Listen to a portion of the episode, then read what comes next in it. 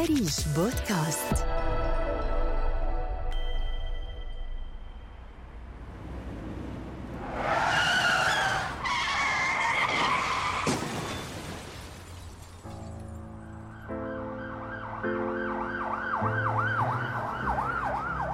غادر شاب أردني عالمنا وهو في سن الثانية والأربعين من عمره إثر حادث سير أدى إلى وفاته دماغياً.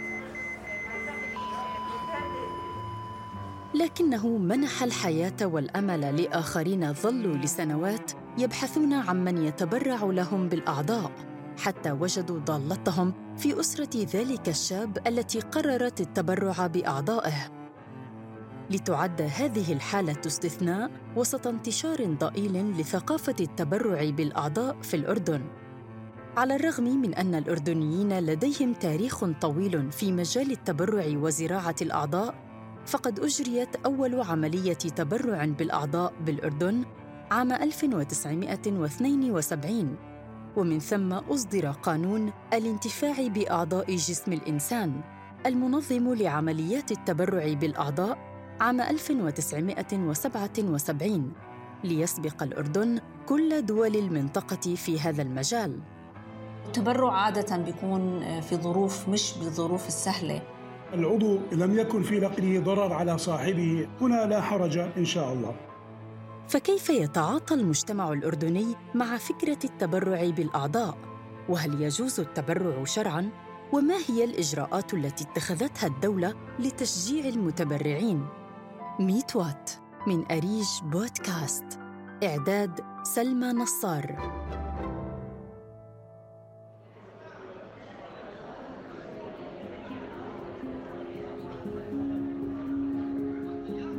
أطلقت الجمعية الأردنية لتشجيع التبرع بالأعضاء حملة تحت شعار من بعد حياة في أكتوبر عام 2015 فلقيت نجاحاً كبيراً حيث استطاعت الحملة في زمن قياسي لم يتجاوز ثمانية ساعات جمع 4368 بطاقة توصية لإنقاذ حياة الآخرين.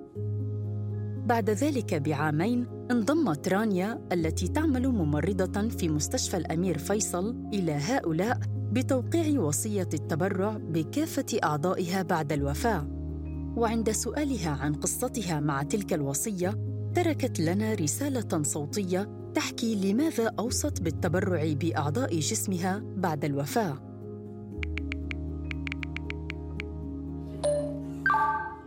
فكرة التبرع بالأعضاء بدأت معي من وقت ما كنت طالبة تمريض عم تحتك مع المرضى ومعاناتهم وبعد عملي كممرضة أطفال عايشت معاناة أطفال مع مرضهم وأحيانا آلام أهالي فقدوا أطفالهم بسبب عدم توفر متبرع.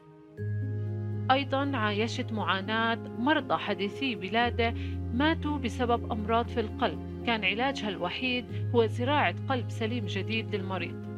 وخلال عملي شاهدت قصص أهل تبرعوا بأعضاء ابنهم أو بنتهم الشابة أو الشاب اللي توفى بسبب حادث سير في وقت مفاجئ. شاهدت شجاعتهم وهم عم بيتبرعوا بأعضاء أولادهم بعد موتهم.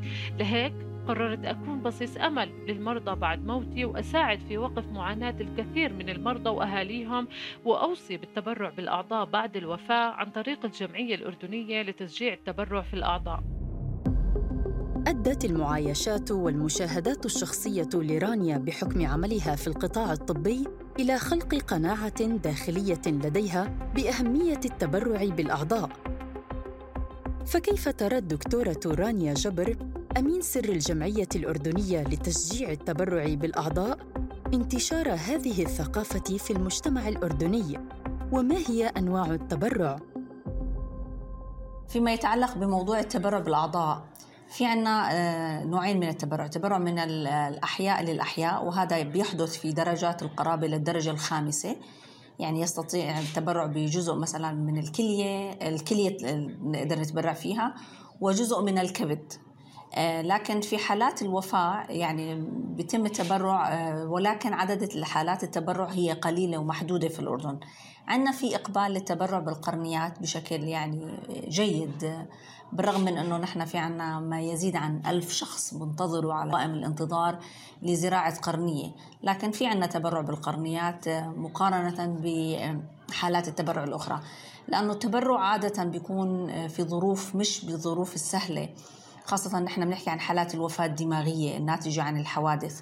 للأسف عندنا في الأردن تحدث حوادث السير بشكل كبير جدا يعني حوالي 700 ل 800 حالة. نقدر نقول إنه جزء منهم ممكن أن يشخصوا آه، يعني عدد لا بأس به ممكن أن يشخصوا كحالات وفاة دماغية. لكن الإقبال الفعلي على التبرع من حالات الوفاة الدماغية قليل جدا ومحدود ونامل نحن من خلال البرامج والأنشطة اللي نحن عم نعملها في داخل الجمعية وعلى المستوى الوطني أنه يزيد الإقبال على حالات التبرع من حالات الوفاة الدماغية لصالح المرضى اللي بيكونوا على قوائم الانتظار.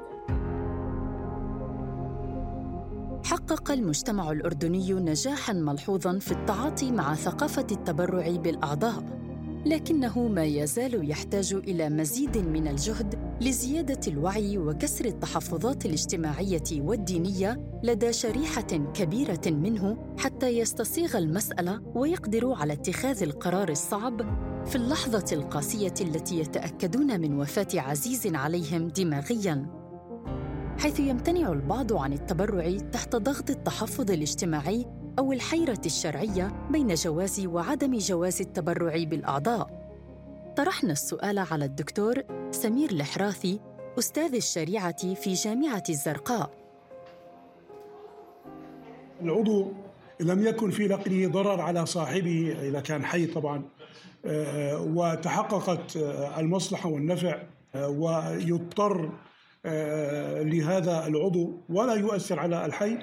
هنا لا حرج إن شاء الله في التبرع بهذه يعني في هذه الحالة بل هو من باب تفريج الكرب والإحسان والتعاون على الخير. ومثال ذلك يعني جزء من الكبد مثلا شيء لا يضر الإنسان وحالة اضطرار شرط الاضطرار. الآن الصورة الثانية وهي التبرع بالعضو على أن ينقل بعد الموت. والراجح في جواز هذه يعني المسألة لما فيه من المصالح الكثيرة التي راعتها الشريعة الإسلامية. وقد ثبت أن مصالح الأحياء مقدمة على مصلحة حرمة الأموات. وهذا يعني هنا تمثلت مصالح الأحياء في نقل الأعضاء من الأموات آه، إلى المرضى المحتاجين الذين تتوقف عليها حياتهم أو شفاؤهم من الأمراض المستعصية. اذا لا يوجد حرج شرعي في قضية التبرع بالأعضاء لكن ما هي الجهة التي تقوم بطرح الفكرة على الراغبين فيها الذين تتوافق أوضاعهم مع القانون المنظم لعملية التبرع من حيث التوافق مع السن المحدده بالقانون والحالة الصحية التي تسمح بذلك وفق رئيس شعبة الخدمة الاجتماعية في مديرية المركز الأردني لزراعة الأعضاء الأستاذ خضر الرواشفه عندنا لجنة بسموها لجنة الأقناع وهي موجودة هذه في يعني موجودة في مديرية المركز الأردني لزراعة الأعضاء وأنا من ضمن فريق الإقناع. الإقناع طبعا أنت يعني بده يكون عندك ملم بالجوانب الاقتصادية والاجتماعية والدينية وهذه اللجنة ممكن تتكون من أخصائي اجتماعي وبتتكون من ممرض وبتتكون اللي هو من رجل دين حتى يعني النواحي الجوانب الدينية وعندنا اللي هو يعني آه، بطاقة التوصية بالتبرع بالأعضاء يعني هذا الشخص عباها واحتفظ فيها وحكى حكى الأهل والجماعة. تعطي الأهل أريحية في عملية الموافقة على التبرع بالأعضاء. بعد قيام لجنة الإقناع بدورها وموافقة المتبرع ماذا تقدم الدولة لتشجيع المواطنين على التبرع أو التوصية بالتبرع بعد الوفاة؟ سألنا الدكتورة رانيا جبر. من التعديلات اللي سويناها على القوانين والتشريعات وبال 2016 إنه أصدر مجلس الوزراء قرار بإعفاء الأشخاص اللي بيتم آه، آه، إعلانهم من لحظة الإعلان بالرغبة بالتبرع بالأعضاء اللي بيكونوا بال ICU فبيتم آه، يعني إعفائهم من التكاليف المالية المترتبة على العلاج. وهذا بحد ذاته حافز كبير جدا بالنسبة لهؤلاء الأشخاص. كان الأردن صاحب السبق في مجال نقل وزراعة الأعضاء.